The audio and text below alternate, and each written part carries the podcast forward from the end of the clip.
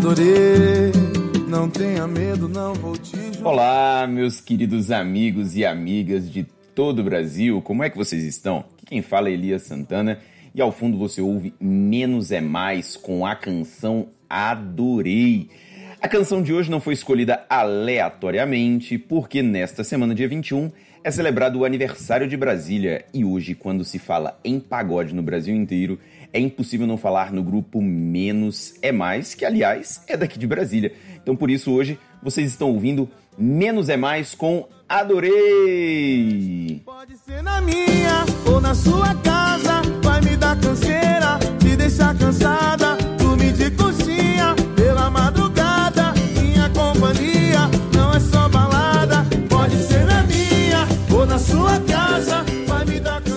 Pagode já é bom, mas esse aqui ficou muito bem feito. Muito bem feito, muito bem feito, muito bem feito. Parabéns a galera do Menos é Mais. Um abraço pro Duzão, um abraço pro Góis que ataca no repique e ele arrebenta, arrebenta. Até porque eu já vi esse camarada tocar há muito tempo e ele manda demais. E é assim, ao som de Menos é Mais, que começamos mais um Português para quem? No português para quem de hoje, nós iremos trabalhar com dois exemplos. Eu peço, aliás, que você guarde esses dois exemplos na sua cabeça. Exemplo 1: aluga-se uma casa. Exemplo 2: precisa-se de vendedor. Vou repetir para você.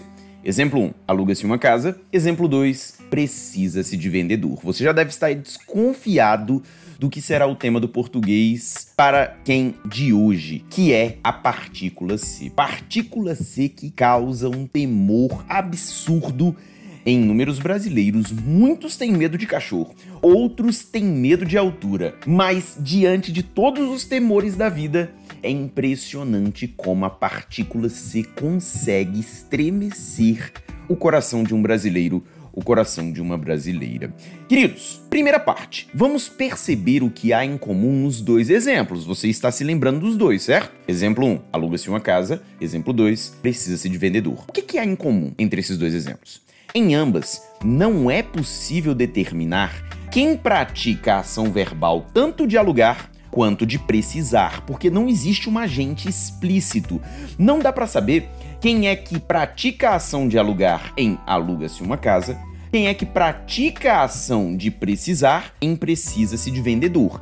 Não há um agente explícito, beleza? Essa é uma primeira semelhança que temos entre as duas sentenças. E com isso, nós já sabemos de um fato. Quando não há quem pratica a ação verbal, o se ou é uma partícula passivadora ou é um índice de indeterminação do sujeito. Quando não consigo dizer quem pratica ação verbal, que detalhe, quem pratica ação verbal nem sempre é o sujeito da oração, tá?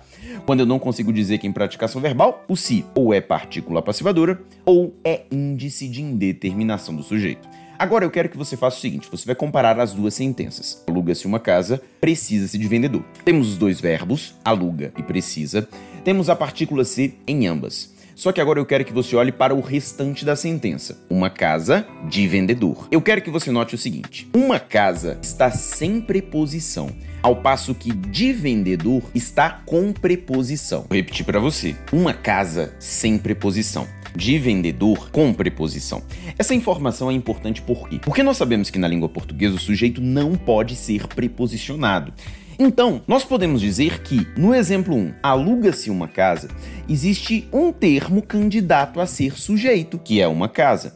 Ao passo que, no exemplo 2, precisa-se de vendedor, eu não tenho nenhum termo candidato a ser sujeito, uma vez que de vendedor está preposicionado. Dessa forma, podemos fazer algumas afirmações. Em precisa-se de vendedor, como ninguém pode ser sujeito, a função do si é de índice de indeterminação do sujeito.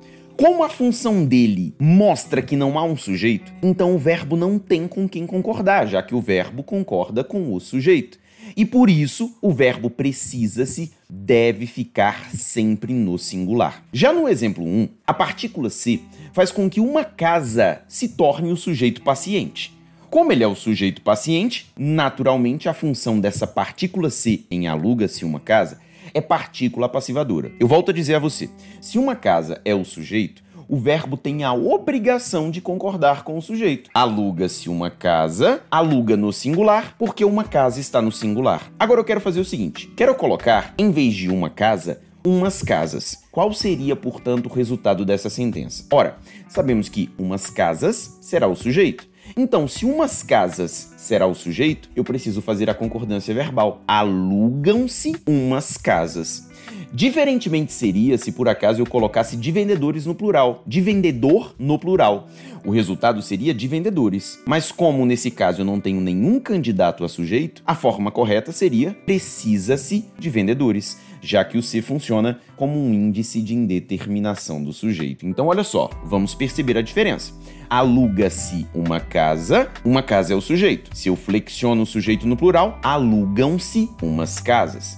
De vendedor não pode ser sujeito. Se eu flexiono no plural, não vai afetar em nada a concordância. Então, precisa-se de vendedor, precisa-se de vendedores. Dessa forma, vamos fazer um resuminho aqui.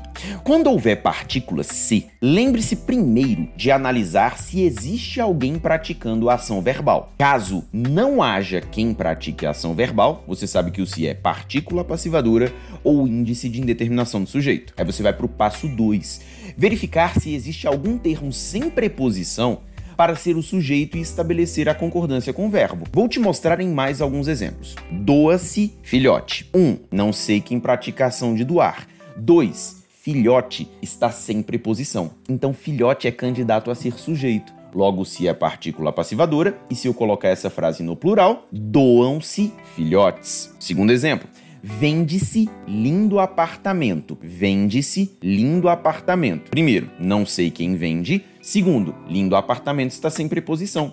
Logo, lindo, lindo apartamento é candidato a ser sujeito, o se é partícula passivadora. Se eu coloco no plural, vendem-se lindos apartamentos. Agora, o exemplo 3. Trabalha-se em casa. Trabalha-se em casa. Não sei quem trabalha em casa está preposicionado, então em casa não pode ser sujeito. Portanto, se é índice de determinação do sujeito, se eu flexiono no plural, trabalha-se em casa. Não vou flexionar o verbo, já que não há sujeito. Existe um índice de indeterminação do sujeito. E em confia-se na política, não sei quem pratica ação de confiar, e na política está preposicionado. Então, na política não pode ser sujeito de maneira alguma. Logo, se é índice de indeterminação do sujeito, se eu flexionar essa sentença no plural, o resultado será confia-se nas políticas, uma vez que o se funciona como índice de indeterminação do sujeito. Lógico que eu quero te lembrar que essa dica que eu acabei de te dar não faz com que você saiba tudo sobre a partícula C. Você tem uma noção do que é a partícula C agora, aliás, você tem uma noção das duas principais funções da partícula C, uma vez que partícula passivadora e índice de determinação do sujeito são disparadas as funções mais cobradas. Mas com isso você já tem uma grande noção da partícula C. Agora, se você quiser saber mais, mais mesmo, eu quero que você veja duas aulas que estão no meu canal do YouTube acerca do assunto, porque lá eu falo sobre todas as oito funções que a partícula C tem em detalhes e em exercícios. Eu, inclusive, vou deixar na descrição do podcast esses dois links. Agora vamos às perguntas enviadas pelo meu Instagram. A primeira, a primeira delas é da Poliana Fagundes, que fala: Elias, o certo é ele tinha gasto ou ele tinha gastado todas as economias? O certo é ele tinha gastado. E por que gastado? Existem verbos na língua portuguesa que apresentam duas formas de particípio, uma regular, outra irregular. Esses verbos são chamados de verbos abundantes. O que acontece? Nós devemos usar o particípio regular gastado quando as formas verbais auxiliares forem ter ou haver, ou seja, ele tinha gastado todas as economias ou ele havia gastado todas as economias. A forma verbal gasto será utilizada na voz passiva, ou seja, quando o verbo auxiliar for o verbo ser. Exemplo: a verba foi gasta pelo gabinete. Aí sim eu vou usar o verbo gasto, gasta. O dinheiro foi gasto com disciplina. Aí vem a forma gasto. Um outro exemplo que passa por essa situação é o caso do imprimir. Imprimir também apresenta dois particípios: imprimido impresso. Imprimido, particípio regular, impresso, particípio irregular. Como é que eu faço para escolher, Elias, um e o outro? Assim, ó. Se o auxiliar for ter ou haver imprimido, ele tinha imprimido o documento, ela havia imprimido o documento. Agora, quando devemos usar a forma impresso?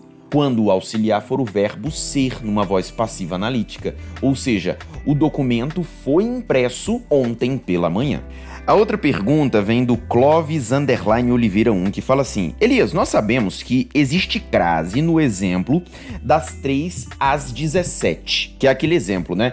É, o horário de funcionamento da loja é das 3 às 17, ou seja, temos um intervalo de tempo das 3 está preposição mais artigo, às 17 preposição mais artigo. E se eu trocar pelo número 1? Querido, primeiro detalhe, estamos falando de horas, certo? Se estamos falando de horas, então eu preciso pensar que não é um, e sim uma. E qual vai ser o resultado? O horário de funcionamento da loja é da 1 às 17. Ou então, vamos pensar na situação contrária. O horário de funcionamento é das 8 a com crase 1 a situação vai dar na mesma. O grande detalhe é porque você vai ter de colocar o artigo no singular, uma vez que estamos falando de uma hora. Perfeito, beleza, mas a situação é a mesma. Se eu coloquei preposição mais artigo, no outro eu vou colocar preposição mais artigo, só que agora eu preciso pensar que o artigo não será um artigo no plural, e sim no singular. Você não vai pensar, por exemplo, em das uma. Não, da uma. Se você estiver falando no turno da tarde, aí é das 13 horas. Perfeito? Beleza? Isso considerando, claro, que você está considerando o padrão 24 horas e não 12 horas em AM PM. Recebi também algumas perguntas aleatórias, como por exemplo a Camila Pinheiro 96, que falou o seguinte: Eu tenho uma dúvida, você é tão perfeccionista, você é do signo de Virgem? não, eu sou do signo de Câncer, beleza? sou chorão. E a Dani perguntou o seguinte: é sério que você vai virar padre? Descubra.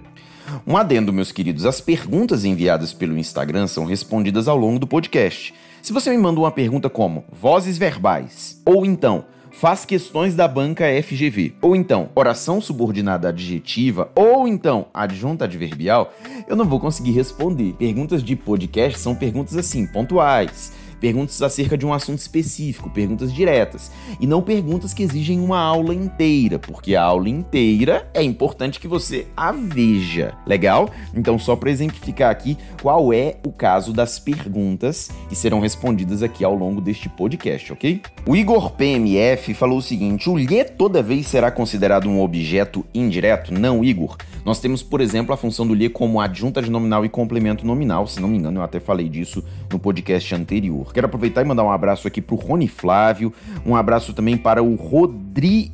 Rodrigo PS estão aqui falando melhor professor de português. Muito obrigado, valeu pela consideração, meu querido. Isso é muito importante, isso é bem legal. E o Valdelino Lourenço falou o seguinte: eu queria saber quem foi o inventor desse negócio de classificar orações e o porquê disso. Você tá afim de procurar o cara bater na porta da casa dele e meter um balaço no cara, né? Eu sei. Mas deixa eu te falar. É, a classificação de orações, ela existe em qualquer idioma. Até porque, na verdade, a ideia. Lógico, qualquer idioma que tenha uma gramática. Nós sabemos que existem línguas no mundo hoje que sequer grafia possuem até porque existem línguas ágrafas ainda no Brasil e no mundo, beleza? No Brasil, quando eu falo no Brasil, algumas línguas indígenas que, por exemplo, ainda não, apresentam, não se apresentam no formato escrito, mas apenas no formato oral. Mas a classificação de orações é super importante para que seja possível a criação de uma norma culta, por exemplo, no nosso caso, no trabalho de concursos públicos, e a partir dessa norma a gente possa redigir documentos, textos formais, uma comunicação um pouco mais universal para é, todas as pessoas poderem entender um determinado assunto. Quando eu falo em universal, essa é a ideia utópica, uma língua que seja entendida por todos. Mas nós sabemos que no Brasil, infelizmente, nós temos a realidade da norma culta bem mais restrita a uma elite. Então, nós sabemos que a ideia da universalização da língua por meio da norma culta no Brasil não é uma realidade. Última dúvida da Dani Souza Estilos DC, que falou o seguinte: Como escrever semi-preso?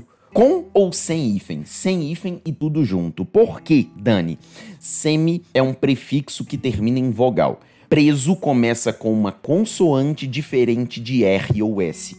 Nesse caso, nós juntamos tudo. Semi-preso. A palavra, portanto, fica sem o hífen e tudo junto. Isso vai acontecer quando a palavra base, no caso preso, iniciar com uma consoante diferente de R ou S, ou então se essa palavra base for iniciada por uma vogal diferente da vogal I, que é a vogal que encerra a palavra semi. Por exemplo, se for semi-aberto, semi-aberto também sem hífen, tudo junto. E dessa forma, meus queridos, chegamos ao final de mais um Português para quem. Foi um prazer receber vocês aqui no PPQ e semana que vem a gente se encontra novamente nas principais plataformas de podcast do Brasil e do mundo. Não se esqueça de compartilhar o podcast com outras pessoas que também querem conhecer bem mais a nossa querida amada língua portuguesa. Na semana que vem eu volto com mais uma música, com mais um tema e com mais respostas a perguntas. Um forte abraço, fiquem com Deus e até a próxima.